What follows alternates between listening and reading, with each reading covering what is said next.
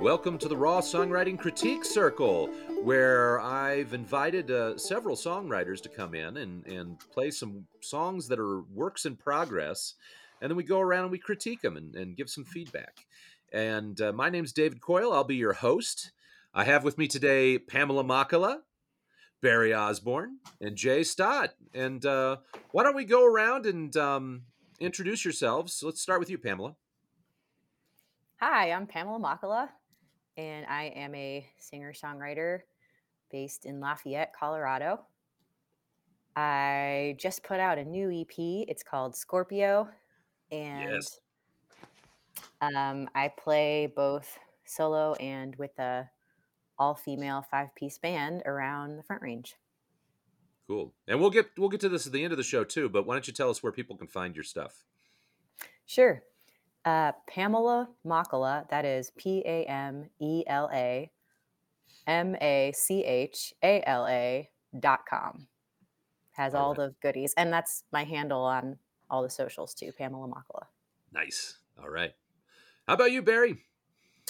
Yeah, I'm uh, Barry Osborne. I'm a singer songwriter based in Denver, Colorado, and a five string banjo player. That's my main instrument. Um, I play solo and I also play in an indie folk band called Distance Walk and uh, you know gig around Denver mostly, but along the Front Range.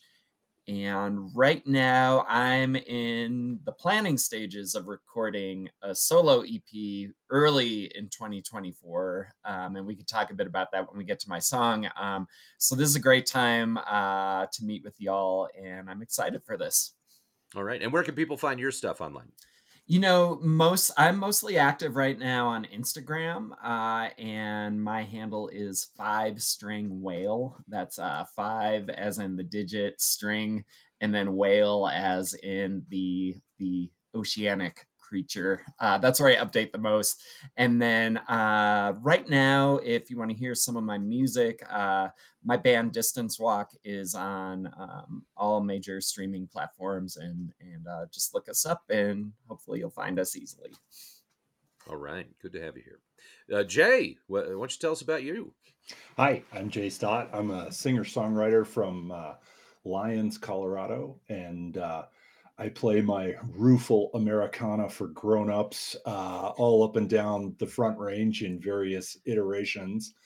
Um, and uh, let's see, I just put out a new single in October, just in time for election season. It's got at least one verse that's slightly politically pointed. So, uh, and more singles on the way. I'm in the process of sort of trying to release some singles on a semi regular schedule bi monthly for the foreseeable future right now. Got a bunch of things in the pipeline. I'm Jay Stott, J A Y S T O T T music on all the socials, all of them. My website is the initials J and G, then S T O T T.com. And uh, my stuff streams all the places you stream, both legally and illegally. It's uh, your immortal soul, not mine. Well, thanks everybody for for coming in here, and uh, I, you know, I'd like to start this out uh, by kind of asking, you know, what is your idea of a good critique, or when you go to whether it be a one-on-one critique or when you go to a critique circle, uh, what are you looking for? And uh, let's start with uh, let's start with uh, Barry this time. Yeah, I would say I'm looking for an environment where I'm comfortable and maybe I'm personally open to accepting feedback. And I, I think I've met everybody in this group through song school or at least friends of song school.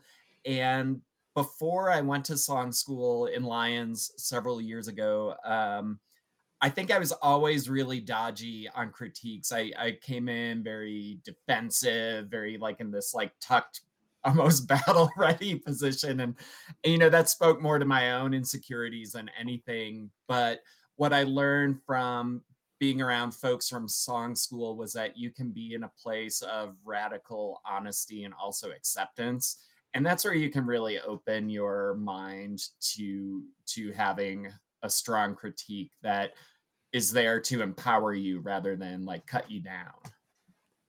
All right. How about you, Jay? What do you what do you look for in a critique?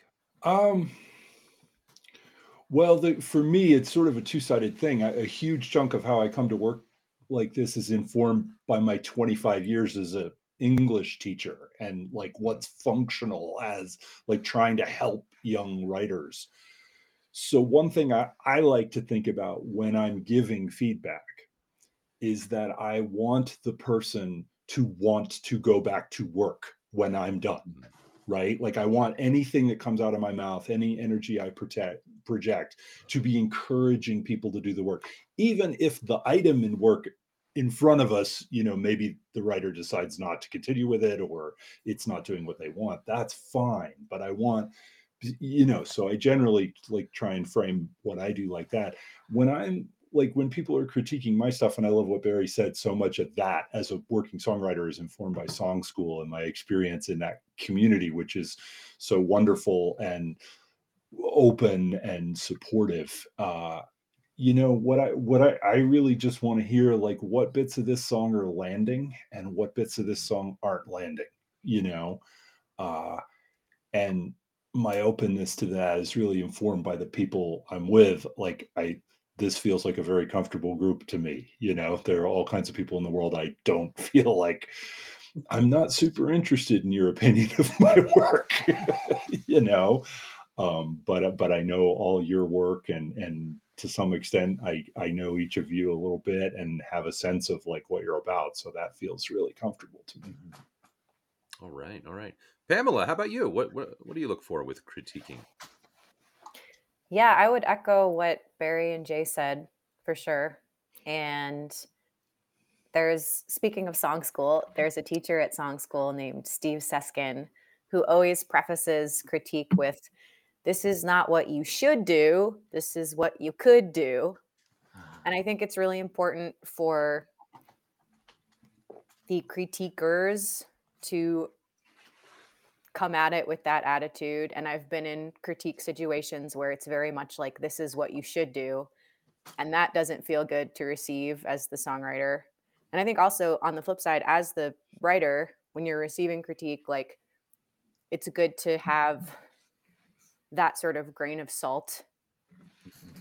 like so there's there's critique that you get that you're like yes i there was something off and i couldn't put my finger on it and that's what it is and other times you'll get critique and someone will say something, you're like, yeah, I don't care about that. mm-hmm. So just having mm-hmm. like some sort of internal filter that lets in the things that will be helpful and catches the things that will not, and you can leave that. Mm-hmm. Um, and also, I think it can be really helpful for, I mean, some there's different ways to go about it and sometimes it's nice to just exactly what Jay said, like what's landing and what's not is a great starting place. But I think it can also be helpful for the writer of the song to say, here's what I think is not working. Do you have suggestions about this? Mm-hmm. Or for the critiquers to say, um, what do you want feedback on? Is there something like, what is this song for? Is there something specific that like you're like i just really feel that the bridge is this or whatever. Um, mm-hmm. um so i think like that sort of mo- next level of communication can be helpful. Um but the yeah it can it can work either way as sort of a more free flowing like let me just get your impressions See, I'm a, I, I like that you bring uh, uh, uh, bring that up, uh, Pamela, because I, I know that I'm a big fan of directed critiques. I, I've I remember once uh, taking a song into um, to a critique group, and I specifically said it's like I don't want to talk about the lyrics. I just want to talk about the structure. and and then I proceeded to play the song, and everybody commented on the lyrics, and then it was wah, just like, wah. no, no, no, and, which was actually kind of cool because it, it prompted me to write a song for the next critique group. Where I was like, I'm going to write a song where they can't ignore the structure, you know. but but I mean, it was still it was a little irksome because it's like I know you know this stuff, you know, I know I'm still working on this or whatever, you know, and I, I want a shot or at, at, working on that on my own, you know. Um, but also, Pamela, I like you brought up some stuff that you you don't like about critiques. Uh, uh, Barry and Jay, are, are there any like particular pet peeves that that you really just make you cringe when you get a critique? You know what I was thinking about just even preparing for this session was I a lot of it is I think I need to be just in the right frame of mind and be ready to receive a critique. And the example I would come up with is, you know, I I gig quite a bit, you know, which is great. And you know, after you play, people you get compliments or questions or whatever, which is super cool. Um, I remember one time, and this was at an open mic several years ago and it was right after I was getting back into music and and I played two tunes and for me it was more about just getting back up on stage at that point and I came off stage and I don't even know who this guy was but he like gave me just like a really deep critique that wasn't brutal but almost and I just Mm. like what I didn't ask for it I know I had performed but like I wasn't ready for that conversation and so it was almost like be with people who know their audience. You know, I this guy just came in so hot, and you know, it was almost like a it was almost like a gremlin from another world. Like, because like even ten minutes later, I couldn't find him, but I was like, what? What was that? You know, so so it's like if you're gonna critique somebody, make sure just read the vibe, know they're ready to receive it. And that's- know, and- That's so Yeah. like when it's unsolicited like oh, that, yeah. especially Yeah. after a show. I think that's just rude. Yeah. yeah, It's Yeah. it's Like- not the time. It's No, not the It's time. not the time. It's so inappropriate. It, it's funny though that there are, and you know, I think we just need to, you know, recognize some fo- folks have personality traits that kind of compel them to do that sort of thing. I right. remember I, I had a friend who was I think he was diagnosed as OCD and he was he had he went to a big it was a big show um and he was like you know and he, and he was a guitar player you know but he listened to the guitar player and they covered some song. He was like you know they you know he played you know a sustained note when it was supposed to just be a straight minor or something i don't know he I, I can't remember what it was but he was just like he played the wrong note. And it's like do you think i should go tell him? And i'm like no no he probably already knows he No. probably Right. already knows he probably made that choice you know but i mean this was like a big deal to him because he was like he needs to know he should know that that that he was playing the wrong note and i yeah yeah no i i think it's rude but i but i think some people just they're they're they're just wired that way it's kind of Yeah. yeah so yeah. I, um, I really appreciated what you said, Dave, about like I, I really want to honor what are people asking for? Right. Like what what would you like if I can be of any help at all? What is it I can do that's helpful? You know. Um yeah um all right does I- oh go ahead I was just going to say one of the most helpful things for me, I find, so I try and do it, is just like respond in the form of questions. Hmm. Mhm. You know, like if I have, if I, if I hear something that doesn't land on my ear, I just ask questions about it, you know, like, oh, that's interesting. Why did you choose that word? Or, you know, why did, why how, did the melody, why did the melody do that? Like what, what's in your head as the writer right and and that is feedback to the writer right like i have a Right. question do you all have any like really great experiences getting critiqued that you'd like to share or that come to mind i i have one that like is it's a bit of both oh uh i was and it this goes back to song school it's funny how song school becomes like the the rotate the inflection point of so Mhm. much of our experience i was in a one-on-one with Amy Speace hmm. and I played her a song. And I was very young as a songwriter at that time, you know. So when she really had some things to say, I was very startled by that.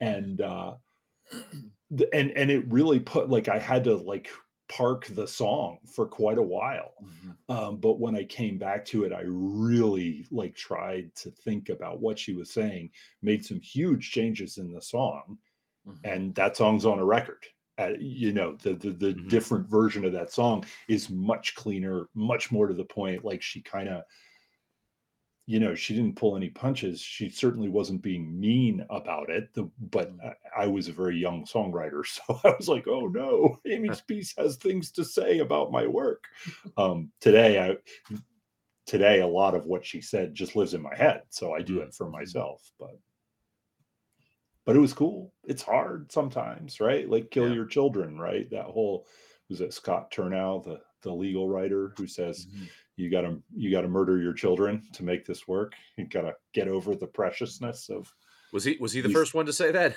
i don't know he's the one i hear credited with Okay, it but okay. i don't know for sure I, Elizabeth Gilbert has a take on that in Big Magic, where she says, "Don't think of your creative entities as your children, or you're no, you'll never be able to chop an arm off." Mm, right, right. that's good that's good All right. Any any other thoughts that y'all have just in general on critiquing that you wanted to bring up? I just think, you know, sometimes it's uncomfortable for folks, but I, I do think it's a necessary part of the process. And and you know, sometimes you do it by flipping phone memos to trusted friends or you know, collaborative partners. Um, and and I don't think you need to uh, kind of to Pamela's point about having a filter. I, I don't think you need to weigh it too heavily, but I think sometimes it's good to get it out into the world and let it breathe a little bit, let people get their ears on it so that when you are ready to record it or perform it, you know, live in- front of like more of a concert setting, you're not surprised if the reaction isn't what you were expecting, you know. All right. All right.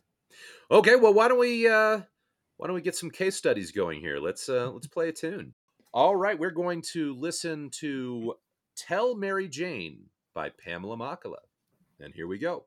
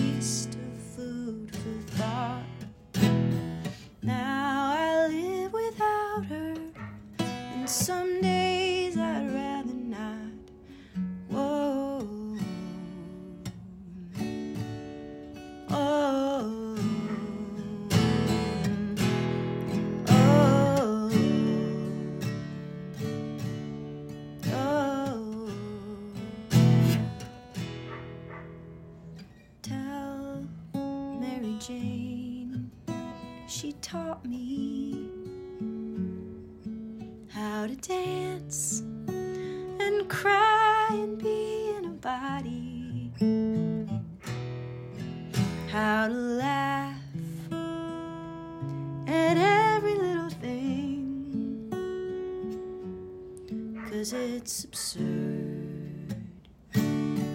This whole fucking world. Tell Mary Jane I'll see her. Tell her I never wanted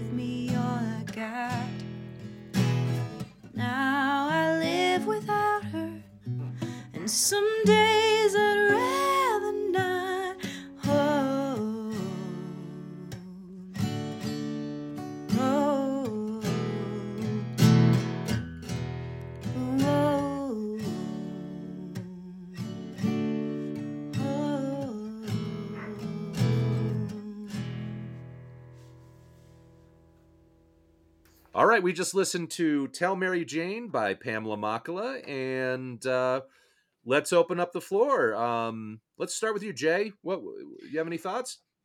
Initial reactions? Yeah, I freaking love this song. Mhm. Um, that's that's my opener.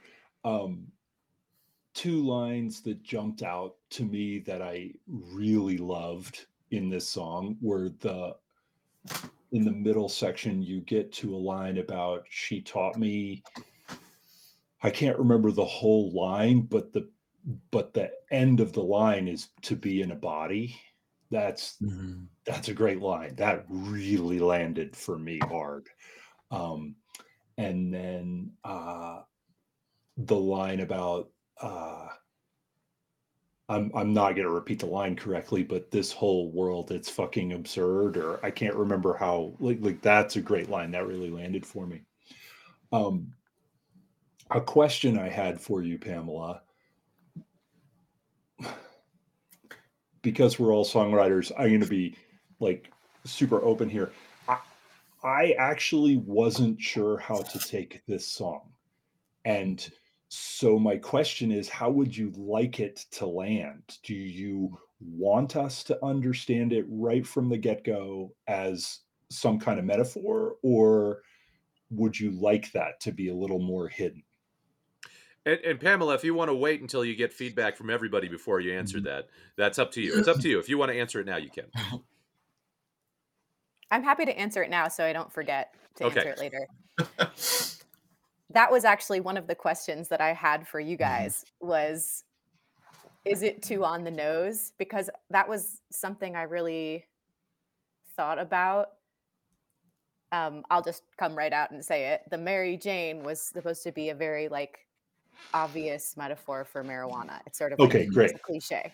Great. Well, that that comes through, Okay, cool. but and but maybe your if you already came to this session with a question about that like just know like i also was like wait like i mean by the end of the song i'm pretty sure i know where we're going here but Mhm. it- it- like do you do you want that to be on the nose from the get-go or do you want it to unfold and you, you might think about that I don't know. So uh, that was it's funny you use the phrase on the nose because that was going to be one of my questions like Mm. is it too on the nose? um no but i mean not for me here's why I decided to keep the Mary Jane and not go with another three syllable name that could be interpreted in like a Mhm. variety of ways. I just I felt like in case there were other people like going through the same specific experience with quitting weed that if that could be like of service to someone else, I wanted Mhm. it to be obvious. And I didn't want it to be like so veiled in metaphor that it couldn't be guessable. You know what I mean?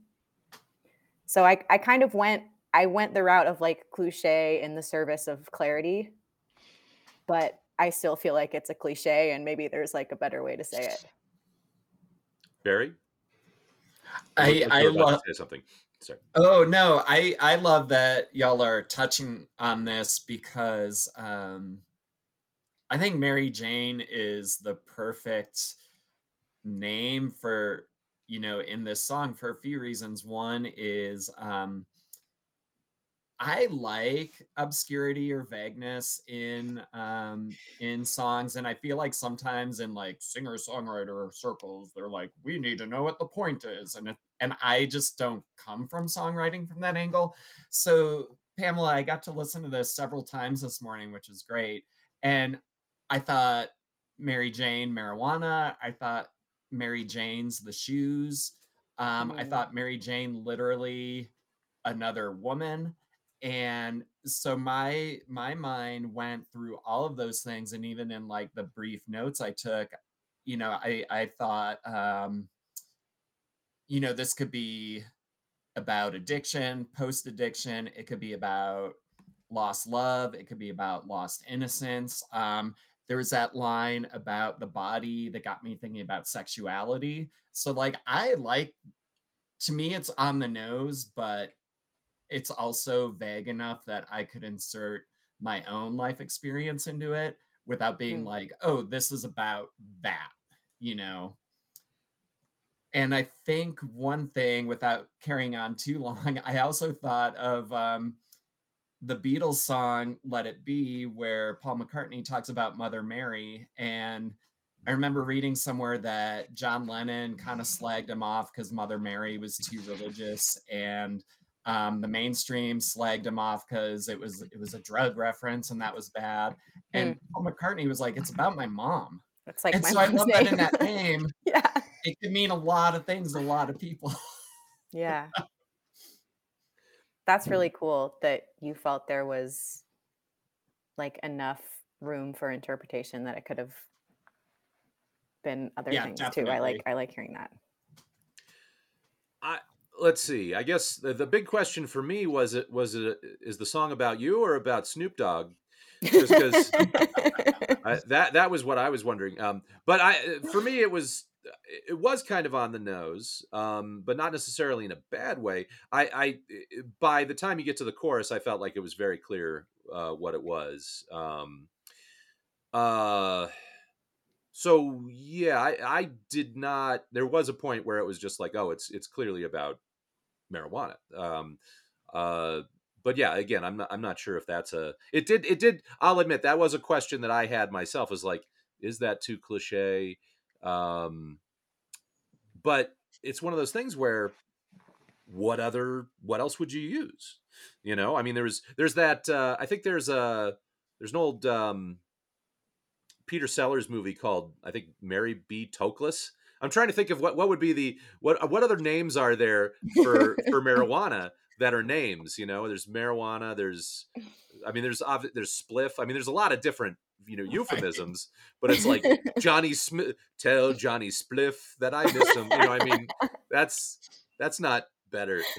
so, I that mean, seems a lot more I- on the nose. and and in this case, I wouldn't worry about being cliched if Yeah. you're killing it.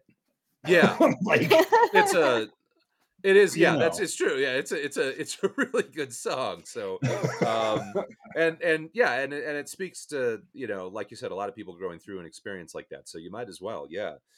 Um you know it's interesting uh the be in a body uh line that did that did stand out to me and i was uncertain about it i, I like hearing jay and barry's response to it that they're really positive about that um because i was not sure but i wasn't necessarily thinking it was bad. I was just like, I'm just not sure. I'm not sure about that one. But it did it did stand stand out.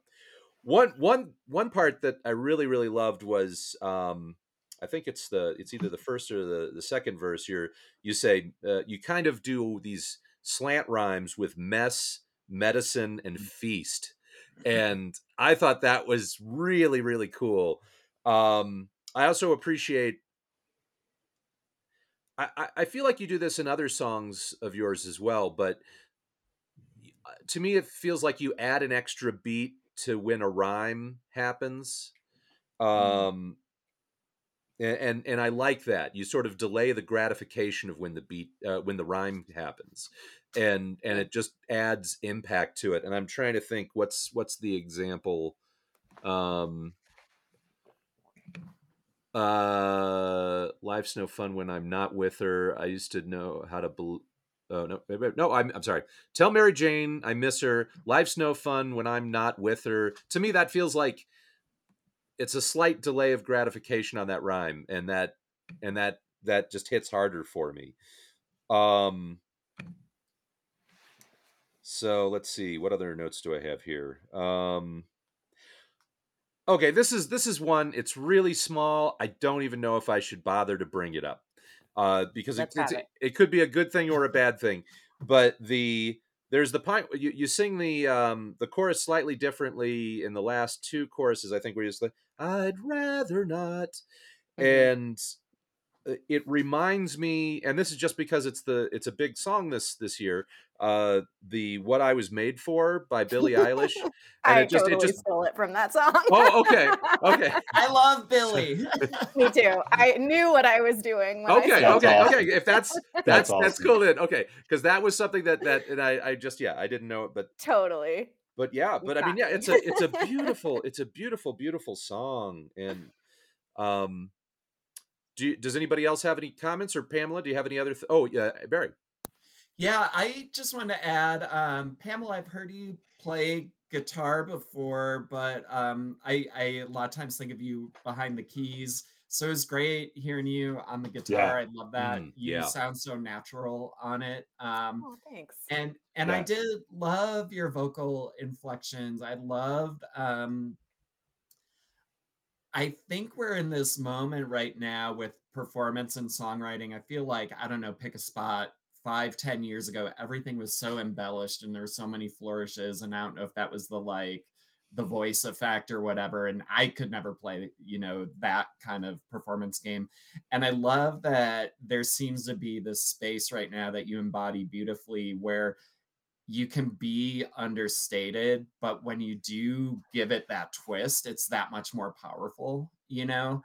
And then I also major props. My my favorite word is the F word. And I um and I love when somebody can use it subtly and powerfully. And I you just slid it in there so nicely. So I, I always want to call out great use of the F word. So Aw, well done. thanks, Barry. So- Um, So, do you have any any any context you want to get, give us about the song, or do you have any more questions that you want to ask us, Pamela? I have another question. Um, what is the line? Oh, actually, I have two questions. One is Is the line, she's a feast of food for thought landing, or is that like too songwritery? Like, like I I liked the way it sounded, and I don't know that I it makes me like feel anything. Mhm. It's like a little cerebral. I well, I just told you I like that those those kind of slant rhymes there. Um, But the I- I like that. like lyric. well, it's a, she's Did a mess. She's a medicine. She's a she's a mess. She's she is medicine. She's a feast of food for thought. Um, well, I mean, it, it fits with the extended metaphor because uh, Yeah. what does Mary Jane do? It ma- uh, she makes you hungry, um, and and she Mhm. gets you thinking off of things. No, I mean, I think that's, uh, yeah, I, I, I like it. I the only thing I can offer to you is nothing about that line took me out of the song. Uh, Yeah, Mhm. absolutely. Yeah. okay. I I think it works. I I didn't scrutinize it until you asked about it. I I think there's a few things. One is this song feels very fully formed, but if you're questioning it, maybe sit with it a minute and maybe it's just telling you you're not completely satisfied with it. And you you could also do um and again um just in in my head looking at it quickly you know you could maybe trail off on that line, like get lost in your thought, or medicine is kind of a slant rhyme for famine. So I don't know she's a feast or famine. This is just like blah blah blah. But um if if something is telling you you're not quite satisfied with it, like don't overthink it, but maybe just sit with that for a moment. You know, because maybe something that you are more satisfied with will present itself. Yeah. Totally. And the reason the reason I know that I'm not satisfied with that line, and actually my next question is about the very next line, um, is because I know I chose these lines for the rhyme, and that's always a recipe Mm. for not really having any meat on the bone. Um, the next line, now I live without her, and some days I'd rather not. Is Mm. it clear that? Well, I'm I'm curious. Like, what did you guys think that meant? As someone who has quit a lot of the things you're talking about, I had no trouble understanding what that meant. Felt like for me, that was, yeah, I'm living without it. There are days I would prefer that's not the way it is. I mean, that, like, you know, I, that well, I mean, to me, that seems to be the plain reading of it. What's the what? What are mm-hmm. some different ways that you think people might be con- interpreting it?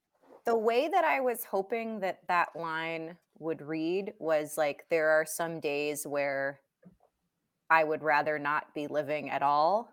And I don't think that's the way that it comes across. Okay, yeah, And yeah. I, that- again, it was like I was trying to sort of shoehorn it in there for the Right. rhyme. Mhm. And Uh-huh. I think, I think I need that couplet. Like there is, there's a better lyric somewhere that says like, maybe if you wanted to hit that Yeah. hard, I didn't get that. yeah, yeah. That, I, and I don't think I would have gotten that with multiple listens either. Um, Yeah. I took it.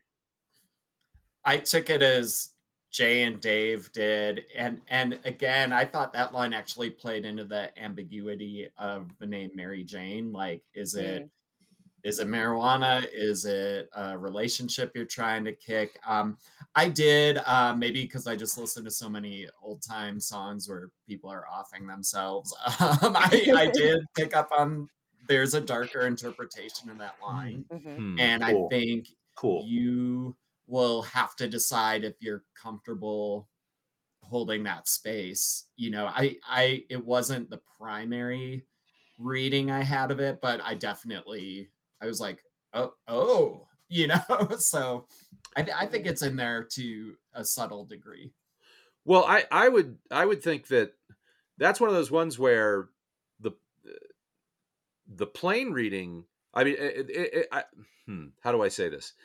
Like, I could see that there may be a clue that you. I mean, without changing that line at all, there might be a clue you might give with one of the like the later verses that implies that maybe you're a little suicidal, and that would reinterpret that line because if you had a little ex- and i'm trying to think if you do have a line like that later on let me see um but like you know I, I could just see in the the the second half of verse two or something you know maybe you would make a reference to to death in some way that would or live and die. I don't i, I anyway i'm just saying like you that that line may not you could get that sense out of the line if you just had something around it the context changed a little bit. It's at some point later in the song. mhm. and i like the idea that it might I, I i love the idea that it the meaning might flip by the end of the song. It means Mm. one thing the- a there's cool a idea. plain reading at the beginning and but by the end of the song it's like oh that's a little darker than i was thinking Mhm. you know Mhm. i don't know i don't know Yeah. That'd be cool. I love I love a chorus meaning something different the second time around. yeah Yeah. Well, thank you guys so much for the this was really helpful. Like I feel like this was Cool. a A plus A plus critique, everyone. excellent excellent. All right. Well Cool. thank you for for for sharing the song and and, and being vulnerable uh being willing to be vulnerable uh in front of an audience. So um all right. All right folks we're gonna uh, take a short break here and we'll be right back after this. Welcome back to the raw songwriting critique circle. I'm your host, David Coyle, and I am here with Pamela Machala, Barry Osborne, and Jay Stott. Uh, and we just uh, finished listening to Pamela's song, and we're going to move to Barry Osborne's song. So, what we have here is Hundred Headed Rabble by Barry Osborne. And here we go.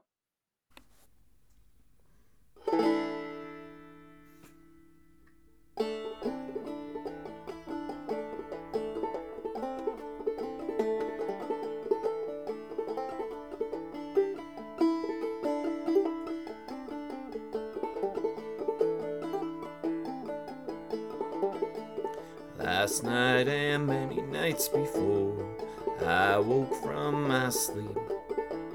Hundred headed rabble at my door, wanting to speak.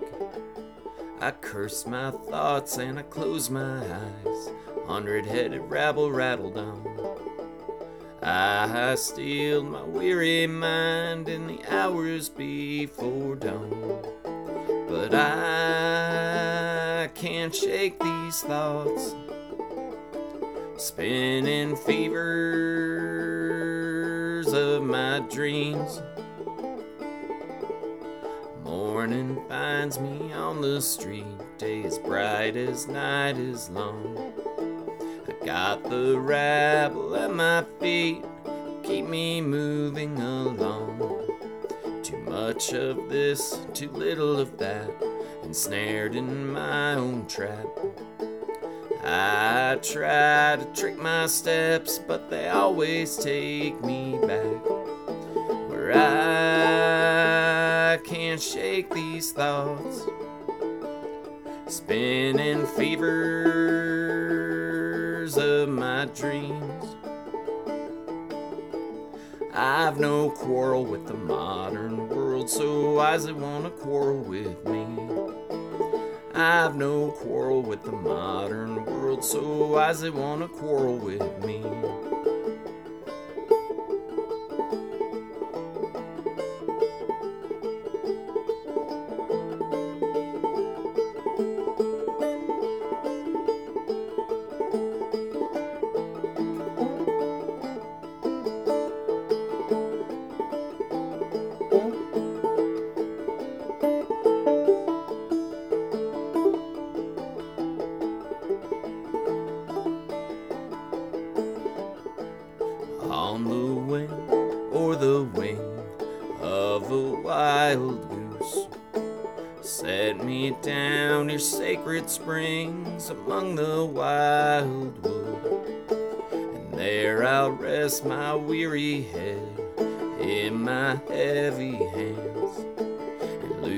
Myself in the long tall grass. I don't have to ask why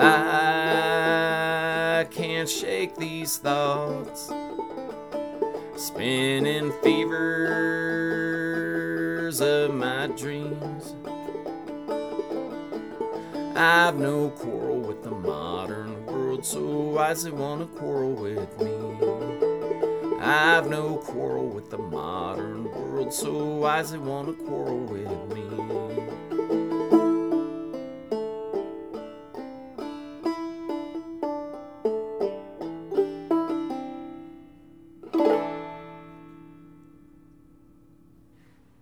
So that was Hundred Headed Rabble by Barry Osborne. And uh, let's jump into it here. Uh, uh, Pamela, why don't we start with you? Do you have any initial thoughts? I loved this song um, right from the get go. Like the groove and the vibe of the banjo, like just sucks you in. It kind of had this like mystical quality. And then when the lyric comes in, I think it really matches that because like the lyrics are sort of very mysterious. And um, we were talking earlier about sort of like vagueness and not knowing exactly what things mean. And that phrase, hundred headed rabble, immediately I'm like, what is that? It sounds really cool. Like I like the way it like rolls off the tongue and just sounds as like language. Um, really love your chorus line. um, I've no quarrel with the modern world, so why does it want to quarrel Yeah. with me? Like Yeah, I yeah, felt that very deeply. Such a there's good a lot- line. such a good line. And quarrel is such a nice, strong, like unique verb. I love like a Yeah. juicy verb, and you like it's not one you hear hardly ever. Um, so that really stuck out, and I love like a line that sort of has that flipping, like I forget what you call it, but like I have no quarrel with the modern world. Why does it want to quarrel with me? Right, flip. right. of that and it- that goes together so nicely as a pair um yeah really loved it uh Thank you. i have a couple thoughts uh, again Yeah. this is totally like a grain of Go for salt, it. like things you could do totally not things Yeah. you should do um the phrasing on the line spinning fevers of my dreams uh i was thinking that one other thing you could do there was sort of like hang out on the e of fevers like spinning fevers Yeah. my dreams versus fevers fevers i think like the way that you're singing it has a really nice sort of like old timey um it reminded me like of i am a man of constant sorrow Right, right, right, right. like it's got that sort of old timey way of phrasing but just like a suggestion for something else that you could play with. Um also i i was thinking that you know you could also play around with like the chorus melody sitting maybe a little bit higher melodically than the verses um but then again it, it kind of goes depends on what you're going for because i think there's there's like beauty in repetition and kind of having this um almost like a prayer is not the right word but or mantra something something that is like more repetitive and it just gets you in a certain vibe and like feeling and headspace. I think repetition is like really powerful for that but if you wanted to sort of like give it a little bit more variety so that you know your chorus section popped out a little bit i think playing with like the range of your melody is one thing Do you mean that? I love that. Um, do you mean that on the spinning fevers part or the I've no quarrel part? i think it could be either, Either? or Yeah. both yeah Okay. No, that's Yeah. totally cool. I um to interject, this is awesome because I feel like lyrically and to a degree the the layout of the song is done. And this is one I want to put on my upcoming recording. But what I'm working on right now are the things like your suggestion on the word fever. Like I feel like the the bulk of the song is done but now I want to polish off. I want to make sure the pacing is right the phrasing is right this is a song that I've played faster Hmm. um, but I don't want it to be so fast that you don't hear the words. I've played it slower, but I feel like it doesn't get the match the lyrics well. So right now I'm really focusing on trying to thread the needle of the pacing and then chewing those words correctly. So I really this this is the part uh, that's where I'm at with this song right now, like getting it over the finish line. If a song's lo- ever finished. totally true i loved the tempo i thought the tempo Okay, was like a perfect yeah, match I- for like the yeah. banjo part and the lyric and everything like worked Yeah. really beautifully cool. Yeah, cool. I, I thought the That's good. tempo. I would. I would say this tempo was was spot on. Um, Okay. and I guess uh, I, I, I, I, yeah, the banjo part it was was great. That that the, I guess the chord progression or whatever. That there was a sense of desperation that that really was captured with the music, um, and the lyrics together.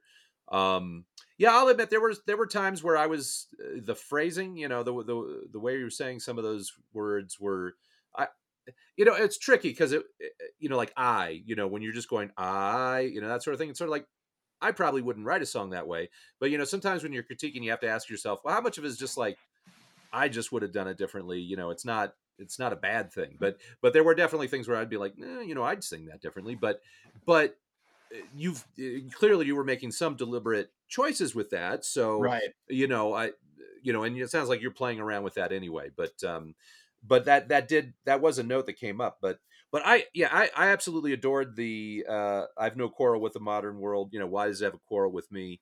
Um, and you've always got interesting word choices. Yeah, the um, and they are open for interpretation. I, I think, uh, and I and speaking since it is open for interpretation, I, I'm going to kind of just say what my interpretation of it was, and I don't know if it's what you're intending, but I actually took this as.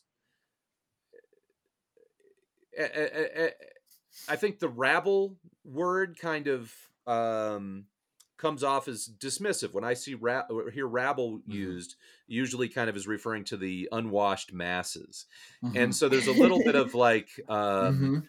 this is a person who's you know I, i'm imagining somebody you know maybe my age you know and it's like the world is changing culture is changing uh and it's sort of like well geez you know i didn't do anything why are people coming at me you know you know maybe it's about pronouns something like that you know that was what was coming to my mind um is that there's just cultural changes going on and you may feel like you've done nothing to uh to, to so that that was my interpretation of what was going on um and not doesn't necessarily put the the even though as much as i want to relate to the chorus i'm sort of like well at the same time in some ways it doesn't put put the person who's singing it in a flattering light if i interpret it that way. Uh and that that may not be the that may be the right or the wrong interpretation but that that kind of is how it came out to me um. But yeah i think the the vibe of the song is really really cool that that hint of desperation uh the course I, yeah it, there's, there's a lot of great stuff in this song. I really really really like it. Nice. I kind of interpreted the rabble as like anxiety. And there are like a Yeah. couple lines like um ensnared in my own trap and like the fevers of my dreams and I can't shake these thoughts that like made me think about like just like anxiety. Yeah. Yeah. Absolutely. Absolutely. Yeah. Um, oh, go ahead, Jay. well i was i like everything dave Yeah. and pamela said i i loved this song i there was so much that i dug about it yes i took it as about anxiety you know um two thoughts i'll just throw out when i first listened to the song last night i heard the line hundred-headed rabble rabbled on and I Mm. was like, wow, that's super cool. And then I looked at the lyric and I was like, oh, rattled on. I might be saying that actually. If you're Yeah. saying the hundred headed rabble rabbled on, I Mhm. think that's really freaking cool. That's and I cool. would do that. I would do that. You know, like I just thought, wow, that love that, you know, Yeah. like using that as a verb. Um, I don't want to mess with your structure, but here's my thought. Mhm. once I got to the chorus, I was like, why didn't we hear that earlier?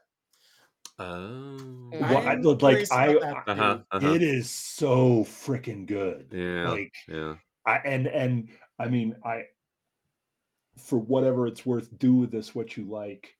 Um but you have these two like i'm just looking at your lyric sheet here you have two four line sections a two line section and then two four line sections we don't get to the chorus mm-hmm. until like really right on the cusp of the last third of the song and it's good Yeah. Yeah. so i might think about can i drop it in the middle somewhere of those sections closer Sure. to the front of the song you know I I, I loved I loved the feel of that chorus, and I was like, "Oh my god, where was this for the last minute and fifty seconds?" You know. right. Um, so I, it's- might play with that. Yeah, I think it's interesting you bring that up because the um I just went through a session with with the person who I think is going to produce the EP, and and I asked that question. Oh, cool. Um, right. and and because but we didn't resolve it. So right now I've I've kept it in the current structure, but I'm really on the fence about that. And it's it's interesting and cool that you brought that up. Um I can, also can I can I throw out a thought just to yeah, go for it. like I I have no um do with this what you will. I like if I were in the producer's chair, I'm not even sure I would advocate for this. Mhm. But on the menu of possibilities is what if you opened with that chorus? I was thinking the same thing. I thought What if about that was the beginning of the Yeah. song? And then It- it Right. still inverts the song structure a bit, but it's up front. And it Yeah. wouldn't necessarily and and you wouldn't necessarily have to sing it full on like the way you are in there, but it could be like, you know, strum, I've no quarrel, or even a cappella. Yeah. You know, kind of like uh what is it, a man of constant not man of constant oh death. You remember like oh death? I mean, we're talking about Oh Yeah. Brother, Where Art Thou? You know, it's like this a cappella thing, you know. Um and yeah, Yeah. I had a similar thought. Yeah. And and I wouldn't like when I look at your chorus section, another choice that would be available to you is um skip the first two lines of the chorus. Just go straight to I've no quarrel with the modern world, so why does it want to quarrel with me? Hmm. You could repeat that, but if you keep the first verse, like going from that last night and many nights before, like dro- like there's a lot, there might be a lot of energy in going straight to that. I don't know. I, there's so much energy in this song. I would hesitate to make any decision that felt like it took energy out of the yeah. song. But I love David's idea. Maybe just some big chords and a more a cappella delivery of the I've no quarrel with the modern world. So why does it want to quarrel with me? That would be cool. They're all on your menu of choice. No, that's great. I love that. I um no, I appreciate this because this is where um all of your insights I think are right where I'm at with this song. I, I think I this song is maybe a year and a half, two years old, and I've played it out. Um and it's always felt not quite there. Kind of like Mm. Pamela, you're questioning that one line in the song. It's like, it's like I, I feel like I've got the right stuff. I just gotta arrange it correctly, you know, which is obviously a huge part of a, a you know, finished song. So that's why it's a finished song in a lot of ways, but it's it's not.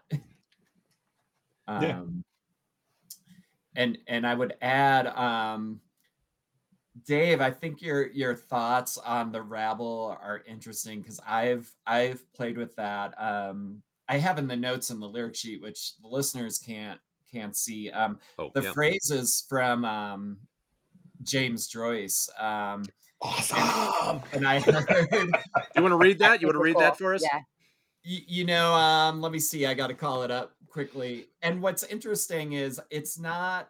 I just heard the phrase and loved it. Um, Mm. so I It's don't even know awesome. if it's It is. if It's great. in right? the context of um of how he meant it um but the phrase Who um, cares? this is through uh stephen dedalus the the ponderous uh young protagonist of ulysses um for whom the hundred-headed rabble of the cathedral close a hater of his kind ran from them to the woods of madness his mane foaming in the moon his eyeballs stars Yeah. um, Yeah. and and um, I I like having things open to interpretation, but um, several years ago, in a very helpful way, I I, I was diagnosed with general anxiety disorder. So so yeah, Pamela spot on. Um, and one thing I've learned is poetry and lyrics, and I'm I'm really into folklore and mythology. I I think I've been able to negotiate my mental wellness through those metaphors and and um the hundred-headed rabble to me is you know I've, I've probably spilling too much right now but just um lifelong insomniac middle of the night wake up and you know the hundred-headed rabble it's all those screens it's the news it's you know but i do think you're i I love the phrase. I know I'm gonna keep it, but I do worry that rabble could be interpreted in derogatory ways. And and I think as an expression of like an anxiety attack, I think it works. But I I do hear you on that. Like um yeah. Well, I really I think it's the rabble at my feet or the part that that's that's Yeah. where it sounds, you know, maybe like it's dismissive or something. So, yeah. Yeah. Okay. Yeah. Definitely. Um, but in your head, yeah, it's like when it's the rabble in your head, that's that that sounds more like yeah, just anxiety. Yeah. But but anyway, that was yeah. I I think most people are probably gonna well because I actually I'll have to admit I looked up what is the definition of rabble because I was thinking this is how I usually think of it, but I'm not sure. yeah. Um, and I think a lot of folks, you know, may not even. I think they're more likely to have the anxiety interpretation Right. as well. Yeah.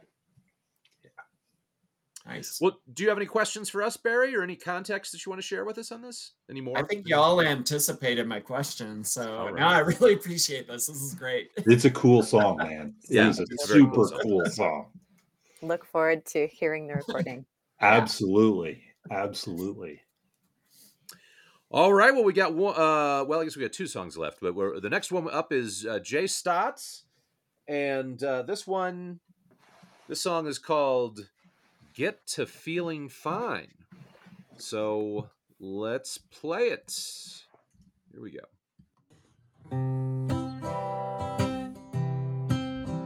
It's generational thing. Bleeds into the songs I sing. Scars from wars that happened before I could even fight. Their ache keeps me awake at night. And I'm full of moon. I'm full of sorrow, full of melancholy, dreaming of tomorrow, full of sadness that isn't even mine. The aftertaste of someone else's wine, and I'm just hoping to get to feeling fine.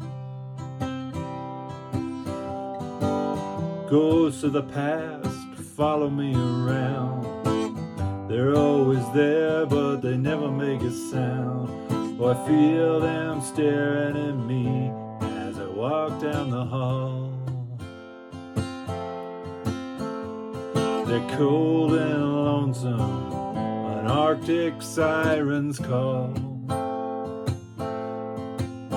And I am full of moon, I'm full of sorrow, full of melancholy, dreaming of tomorrow, full of sadness it isn't even mine. The aftertaste of someone else's wine, and I'm just hoping to get to feeling fine. And sometimes in the light of day, I think that maybe they've gone away, but they're always waiting when the sun goes down. Moon comes up and they're still around. I'm full of moon, I'm full of sorrow, full of melancholy, dreaming of tomorrow, full of sadness that isn't even mine. The aftertaste of someone else's wine. I'm just hoping to get feeling fine. I'm just hoping to get to feeling fine. I'm just hoping to get to feeling fine.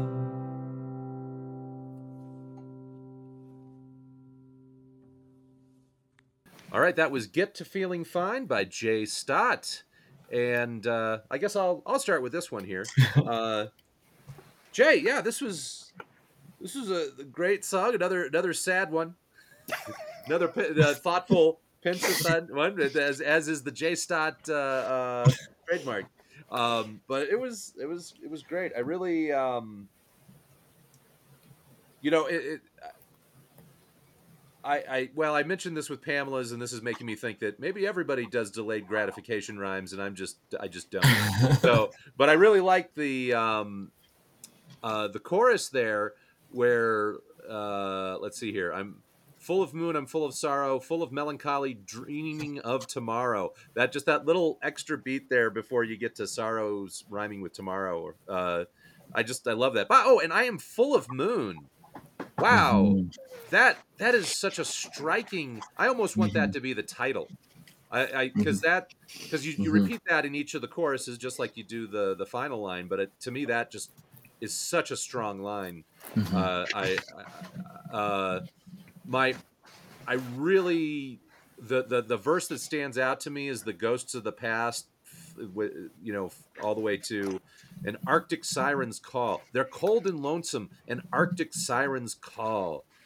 Wow, that is just a just really sparks an image in my mind. I mm-hmm. just I just love that and and just that that sense of of ghosts and loss and the changing of this also I guess you know I was kind of lumping this together somewhat with with Barry's song that it's kind of, to me it felt like it was you know it's about generational change and and dealing with those ghosts of the past you know and, and anyway so so even if that's not necessarily what Barry's song was about but but I was like oh there's kind of a little theme here.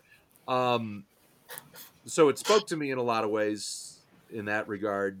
So I, I thought it was I thought it was great. I love the uh um the the rhythm of the song it just sort of keeps us going even though it's got that melancholy to it uh, that Mhm. pensiveness you know it, it, it keeps you moving along. And uh, I, I thought I thought it was it was really cool. The the let's see one one note that I had uh, I think in the lyric sheet you have the stars come out and they they are still around as the last verse leading into the chorus, but you actually sing it as the moon come the moon comes out and they are still around, and that that in the recording. And just my vote, I guess, would be to stay with the stars, uh, just because moon gets repeated almost immediately in the in the chorus. Uh, but anyway, but that's but uh, great song, man. Thank you.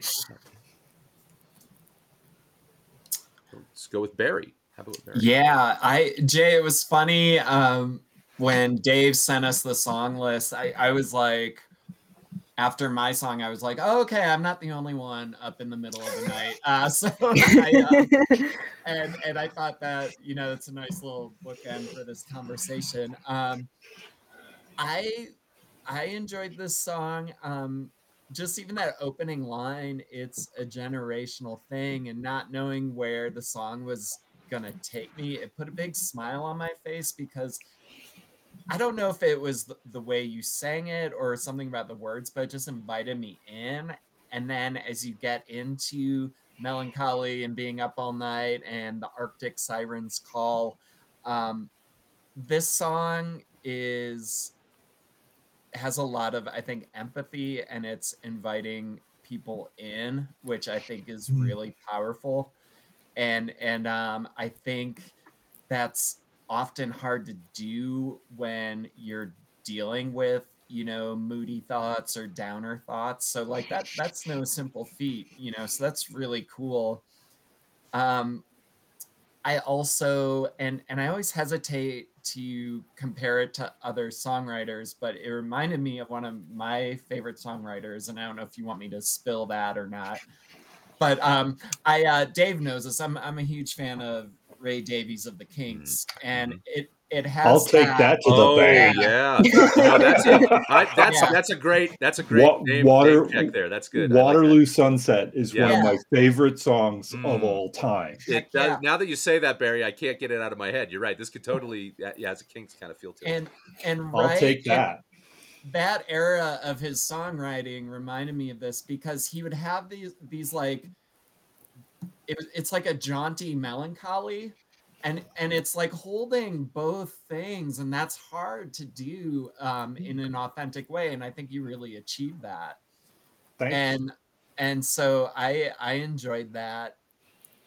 And then I think you know on the the arrangement front, the only thing I was thinking I I liked also that Arctic Sirens call line, and I wonder if you could showcase it a little bit where before you go into that bridge or the instrumental part, you could even just like um, I don't know the music well enough, but just slow it down and and just get down to strums of Arctic sirens call, almost a pause, and then into the I don't know, let people feel the shivers on their back or something. Um, but yeah, uh, and echoing what Dave said, I, I love the. I'm um I'm kind of obsessed with the moon, and uh, I love that I'm full of moon lines. So it's it's a sweet tune, super well done. Thanks. Yeah. Thanks. Pamela. I agree with everything Barry and Dave have said. Um, so many beautiful lines in this song, and I, "Full of Moon" was like one of my favorites. Um, and I had a phrasing suggestion that, again, like, feel free to take or leave. I wanted it to be slower, like, rather than like, I am full of moon, I'm full of sorrow, more like full of moon, just so we could like hear and savor the words. Because I, I almost felt like when I listened to it, it sort of passed me by without me fully Mm. appreciating the impact. And when I looked at the lyric sheet, that was when I was like, that is such a cool phrase. Are are you suggest? Sorry to interject, but are you suggesting he takes off "I am" and just say "full of moon"? No, I'm suggesting that the I am comes a little bit earlier and that the full of moon, the melodic rhythm is a little slower. Hmm. And Yeah. Again, like you could play around with it and if you're like, I don't like this, whatever. um I think Barry's phrase of like jaunty melancholy perfectly captured Yeah. my experience of like listening to the song for the first time, I was like, there's this really interesting sort of juxtaposition between Mhm. like this really deep melancholy lyric and the guitar part is so like cheerful. and like, yeah, that I thought that was really cool. I love when there's sort of like that contrast held within one song or like one entity and it's like the two different things at the same time um effect and that was really cool um scars from wars that happened before i could even fight Hmm. loved that line and it, Mhm. it has that nice like internal rhyme with the wars and before Mhm. and like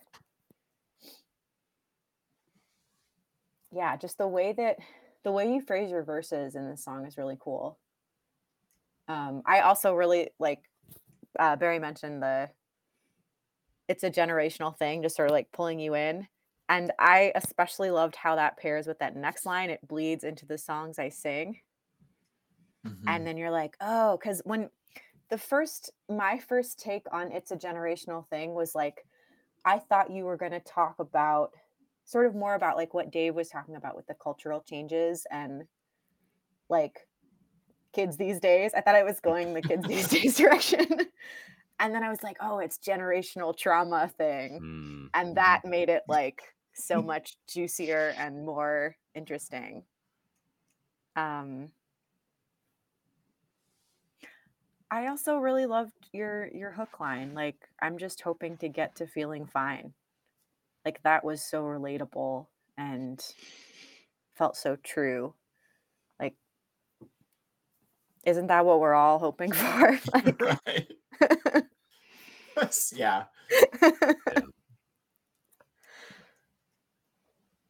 Yeah, I, I have um I I have another recent song where I have a line um I'm not hoping for miracles. Good enough would be all right. And I think that it's like, can we just get to a baseline?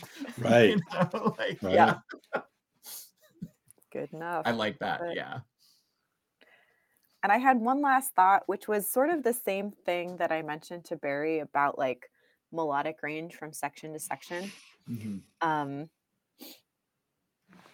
and again, I think like you could take the chorus somewhere higher or different than where the verses sit if Mhm. you're feeling it.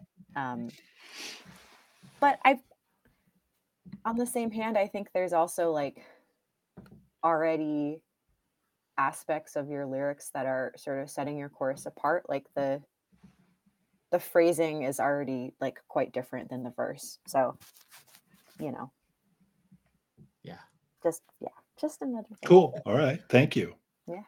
All right. beautiful song. Well, you guys answered my first question about this song, which was is the fact that it's like super downbeat lyric against a somewhat jaunty tempo. Mm.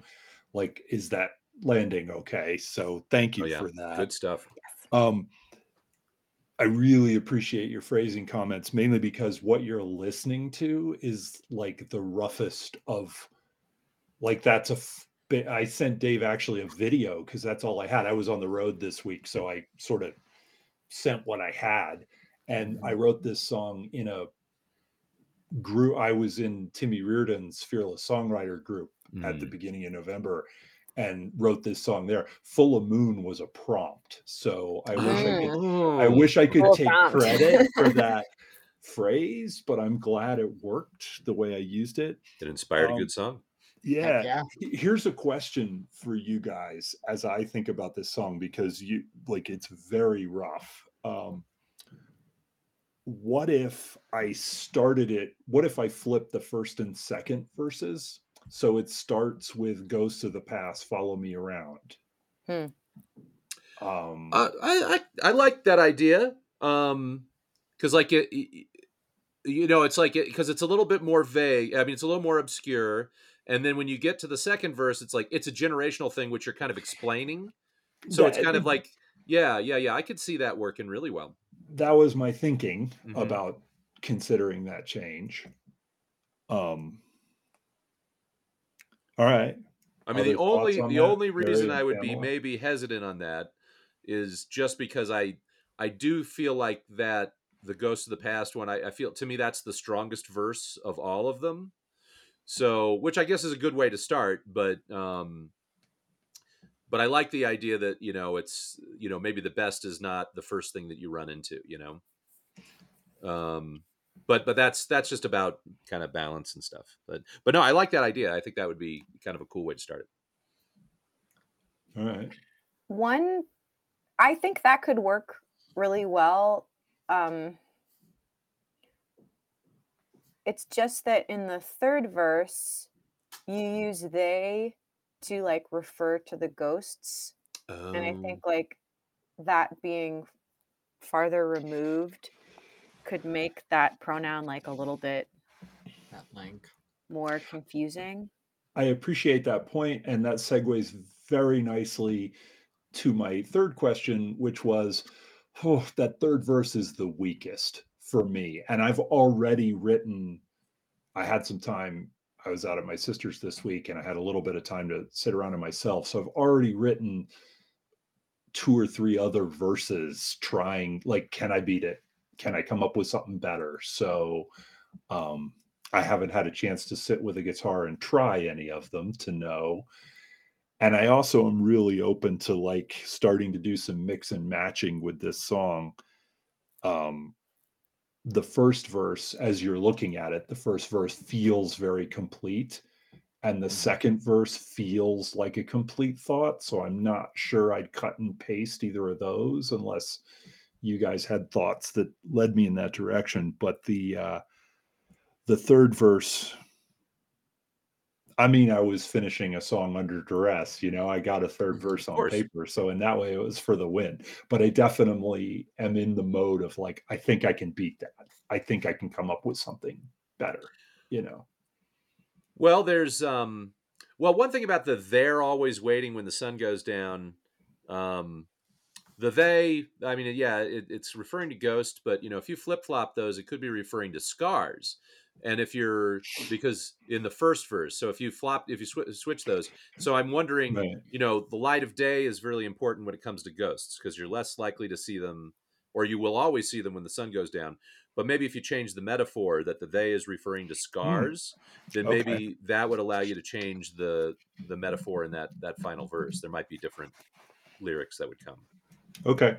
Yeah, which maybe it's not about light of day. Maybe it's about let's see if what what are some good meta uh, the scar things. There's scar tissue. There's you know, and or when you go to the shower, it's like I try to wash them off, but they're still there. I don't know. I don't know. But like, what are the different metaphors that would apply to scars instead of ghosts? right. Yeah. I uh I think it's a generational thing is one of the best opening lines I've heard in a minute. Like Mm. I don't know in part because I and I don't know where this came from but Jay I almost pictured the the person the narrator of this song as somebody like do you ever like sit down on the bus like in the like passenger next to you you don't know them and they're like in the middle of a conversation like I this is like rando on a bus me, which I love those interactions. And so it's like I like that opening line because um I didn't know exactly where it was going. Was it the like kids these days or was it like the more family line kind of thing? And so Yeah. I think that line like reels me in in a way that um I think the second verse is super tight, but I feel like Ghosts of the Past Follow Me Around is a line I've is similar to lines, but I- I, can't That's think good of a point. it's That's a a good point. generational thing. And then I love how the second verse ends in Arctic Sirens Call, but I feel like that's more of a lead into a bridge or instrumental kind of line. So I don't think there's a right or wrong answer, but um, I was hooked to this song by the first line. And so Cool. I All right. personally would be wary to take that away. Yeah. You know, this is uh, an interesting question. Here is um, you do have on the on the lyric sheet that you submitted, you you do have that instrumental break written on there, but you didn't do it in the recording. And That's so, because I wrote the lyric sheet after the recording you're looking at. oh sure sure but it makes me wonder like um because i think you you go straight to a chorus so would your instrumental break if you were to play it would that come before the chorus or would come after the chorus It'd come after the chorus, the way I've been Okay. messing with it. uh-huh And I don't like I always have that like sense of inadequacy when I have a chorus and three verses that so then you have six things in a song, a Mhm. three and Right. three, and it's like, oh, can we just like I don't this song doesn't feel like it needs a lyric bridge, like it's kind of saying what it has right, to right. say, but um musically I'm always like, oh god, that feels old, you know Mm. uh, or let's give John Bunsley a little bit of room to play on his guitar in this song. Um, you know, I do think in Well- those terms sometimes. the chord progression is because you've got that b minor there that's i mean that i'm i'm kind of i I think it's kind of it would have been nice actually to have heard what you were imagining there because it, it sounds it- like It's playing with the key. It, Okay. it is. It's playing with the key, and the idea was when I wrote it to have an instrumental bridge that feels a little bigger and expresses a piece of the feeling that maybe isn't in the lyric in a different way. So it's got like it moves out of the bass key a little bit. Yeah, you're not you're Um, not just playing over the chorus or the verse progression No, there. Yeah. no, I was trying to get out Huh. of the groove of the song for just a minute without giving it all up. Uh-huh. Um, so you know, like an eight bar instrumental space, uh, you know, I mean, that's my own inadequacy or my own feeling of in- inadequacy about like, you know, I don't want to bore the listener. Well, but I mean that's that's part of composing, right? I mean, I Yeah. well, I'm just I'm just curious because I know Barry, you were you were talking a lot about how Arctic Sirens Call leads into an instrumental break, but it sounds to me like you would do a chorus before that. But I, I like the idea actually. I, I oftentimes like the idea of having an instrumental break, a, a bridge that you know takes the place of a chorus, and Mhm. I, I I think that's that would be interesting. I will, I will experiment with that. Yeah, That would yeah. be a cool idea. Yeah. uh, and I'm not averse to to that. You don't have to have the chorus, and it's a big fat chorus too. You know, Mhm. like you don't have to have it every time. Yeah, Right. yeah. Um, right. So, Hmm. Thanks, guys. Very Some cool. awesome thoughts with this song. Awesome song. Well, thanks yeah. for sharing, Thank Jay. you. It was yeah. All right. Okay, we got one song left, and this is All right, uh, Dave. this is mine. Uh, and this one is uh, called uh, "Shot Down in a Paris Cafe" by yours truly, David Coyle. Here we go.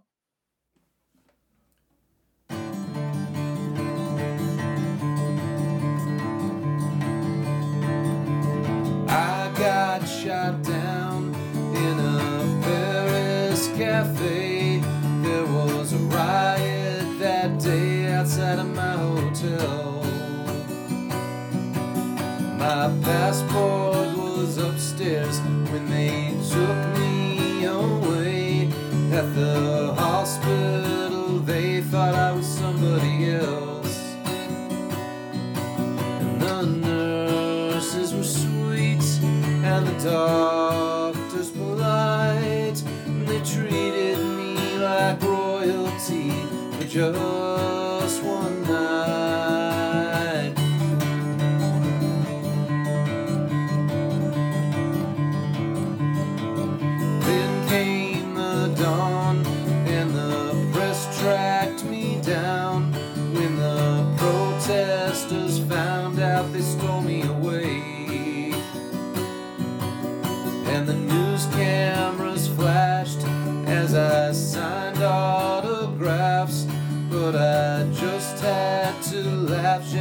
pas français. And from what I could tell, and from what I could see, they thought that I was some sort of celebrity.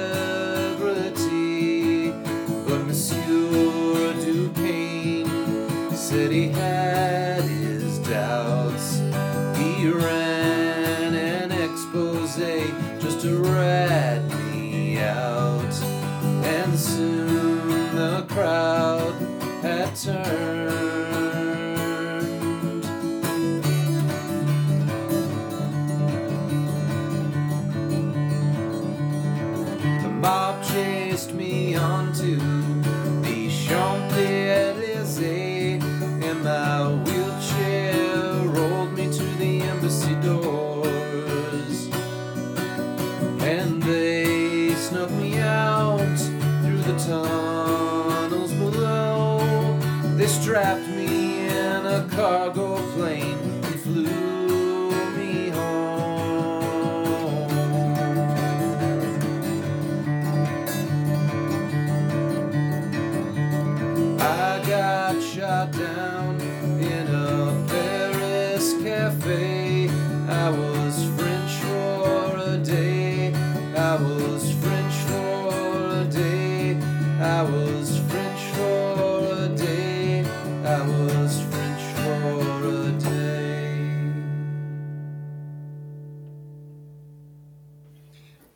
That was Shot Down in a Paris Cafe by yours truly, David Coyle. And um, let's start with uh, Jay. Uh, you know, this is so much fun, David. Really. I like and like again, I guess we're sort of Barry started it off. What it's like to name check a thought I had while I was listening to this.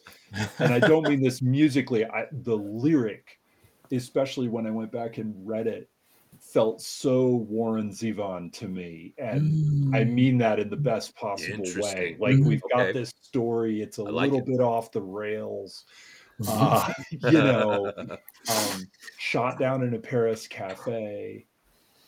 Like we're immediately not doing what I thought this would be about, right? like I thought this was like some some girl turned me down in a Paris cafe, and and as soon Yeah. as it's not that, then I'm having all these thoughts, right? Like like, uh, you know, and. uh so I love that. I loved I loved your rhymes. You have some great rhymes in this song that are like I just like the way they go.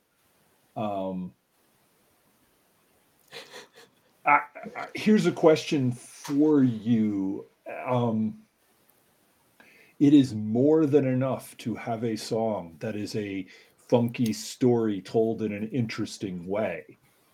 Um, I did have moments listening to this song where I was like, oh, does Dave want something else to be going on here? And if so, I'm not getting it. Like, Mhm, mhm. so I'm, I might just ask, was there something else you were hoping to get in the song, or was it like the fun of telling this crazy story, eh, which is more than enough for a song? So I will answer that question after I've heard from everybody. cool. So, okay. All right. Awesome. All right. I like it. Yeah. Thank you. Thank you. Makes sense. Uh, I- oh, Barry. Yeah. Oh, I, I was just gonna say what after I first heard this, I had so many questions, and I don't know that I necessarily want them answered. Um, but but I wanted to just start like googling for clues. Like I couldn't tell was this real? Was this something you saw in the news? Was this something that Right. happened to you? Was this something that the rando on the bus was telling you? Like right. Totally. so- but I love to just it's it's a story and you don't need all of the details to find it compelling. Um, I Mhm. love the movement from the A part to the B part. Um, I especially loved um, the the little hospital vignette. Like I I just picture you like um, almost in this like Wes Anderson-y kind of setup of what a front Totally. hospital room would maybe look like, but probably not. And so it I think I've had this with you before with your song, Dave. I, I think your songs are really cinematic and they're little Totally. Yeah. they're little plays and and you Yeah. did a this is you, I think, doing what you do really freaking well. Yeah. And I hope that's not unhelpful. It's just praise. No, that's. Uh, yeah. I Yeah. like praise. I'm I'm okay Yeah. with praise. Cool. I'm actually actually uh, Jay. You were uh, asking me what what was this about, and I I have to do my research. I'm looking back at my notes. I should have looked at this before I picked the song, but there, I actually have notes from when I wrote this, and I'm trying to. Anyway, that's an aside. I'm going to cut that out. That's going to edit out that that little aside there. I'm I'm I'm doing the research as we go. Uh, Pamela, what what did you think? This was such a great story. Like like Jay was saying, not at all what I expected from the title. And immediately, like Barry, I had so many questions and I loved the amount of detail and specifics you put in and like Monsieur do whoever and you Yeah. know the Champs-Élysées and like all those Right. little je ne sais pas français, like all those little details made it Yeah. like so real and like So good. so cinematic. So it just put us right in the story. Um, I also really liked your the musical breaks where you did the like fast strumming. That was really cool, and again, kind of like cinematic flair. Just like we're moving to the next scene, like cool Right. sort of Total silent movie kind of break. Yeah, totally, Yeah. totally. Yeah.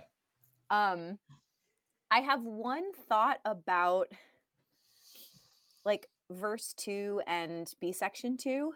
Um, Okay, I'm pulling I up. think that, and I don't know how this would work exactly because like the music and the melody is different, but I could see the from what I could tell and from what I could see, they thought that I was some sort of celebrity section coming before the news cameras flashed as I signed autographs, but I just had to Mm. laugh, je ne sais pas français, because it's sort of like when that happened and like the news cameras, like it sort of seems like that second part's explaining what already came before. And it, I don't know, I just Okay. thought maybe it would make more sense, like flipped. Okay, I can see that. Okay. Um Okay, one other thing about the final line. Hmm. Um, I was French for a day. Like that is so hooky and fun. Oh no. Um this is kind of like Jay's comment for Barry's song. Like I wondered if that could show up like earlier and more often, if that could be Oh, interesting. sort of more of like a repetitive hook versus just the closing tag. Because It would also be a great title. Yeah. It would Oh, also be okay. a great title It title. would be a great title. Although Shot Down in a Paris Cafe is also a great title. It is. But uh, it's interesting. It's sort of a bait and switch, though. Like you guys were saying, it's like you expect it to be something else. Uh, Though a French for a day, what what would that mean? You know, uh, this Right. is that it also would never be what anyone would expect from that Yeah. title. Yeah. Totally. Totally. um there was something else. I have a really, really nitpicky comment about Yeah. verse one. And Yeah. feel free to okay. bring it on, bring it on. The rhyme scheme when you've got like your a cafe and day in the first part by the way i really loved the rhyme scheme on the verse Okay. and then in the second half it's like the same a sound took me away at the hospital they Uh huh. Mm, and it's mhm. Oh, okay. it's like a little repetitive on the like Little too much. sound of Okay. like I kind of was great, but it's also so like such a little nitpicky thing that yeah. no, no, okay. Do, totally- do I do that with the other ones, or do I mix it up? No, bit you more? don't. Okay. Yeah, you're Yeah. right. Um. Okay. Okay. Okay. All right. All right. You could tweak that in inflection to like go down on a way and then up on they or um I I agree. I think that's super minor, but I I always worry my own songs is it getting too sing songy where it lulls you. And Mhm. um yeah, but like just to I, I my brain immediately started chewing on how to rephrase the when they t- when they took me away you could just switch to like a passive construction i was taken away and you i don't know just Yeah. a way to change up the sounds Uh-huh, in those uh-huh. lines you know Okay. Okay. Okay. I'll look at I'll look at that. Yeah, absolutely.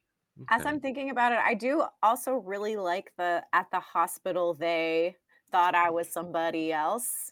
yeah So I don't know, maybe Yeah. like yeah maybe Well- as is is like great. I mean, I could, I could, well, yeah. Anyway, there's a couple different ways to to to work with that. So okay, Yeah. okay. No, but that's a good note. Thank you, thank you. And I also Um, there are just so many like fun rhymes. yeah. Like the the news cameras flashed as I signed autographs, but I just had to laugh. And like the in the first in the first verse outside my hotel and they thought I was somebody else. Like there's a Mhm. it's just so fun. Cool. Oh, So good. fun. Oh, good. I love this. I love this. Um, all right. Well, so a little bit of context here. Okay, I, I had totally forgotten what prompted this, but I actually these were uh, my roommate and I. We we would sometimes just pull random prompts from from various books, and then we run off into different rooms and write our own songs you know, separately. Um, cool and this Very one cool. was uh the words were let's see the word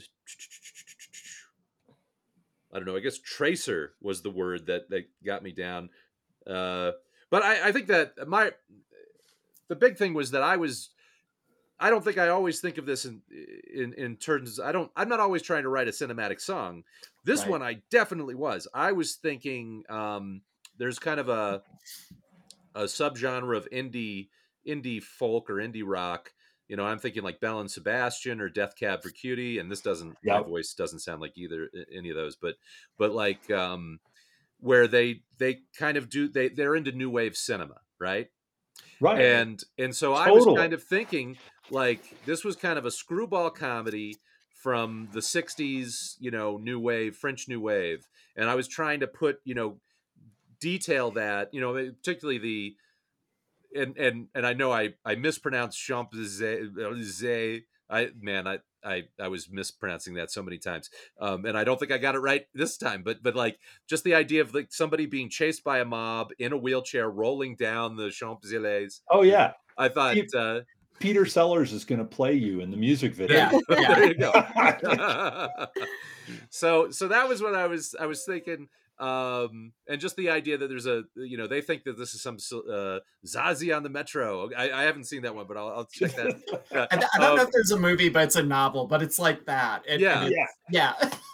so so that's what I was Totally. thinking, and I totally wanted to to do that and sort of capture the screwball energy with the um the the the strumming that I'm doing is kind of like I'm I, I'm- I'm doing this kind of hammer on. Th- it was an interesting thing for me, and then the thumb bass is actually a new addition that I was, you know, when you're recording this for when I was recording for this last night because I forgot to pick a song early in the week.